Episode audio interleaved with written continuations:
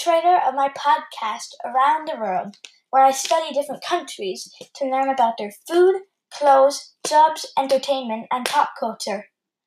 And books, of course.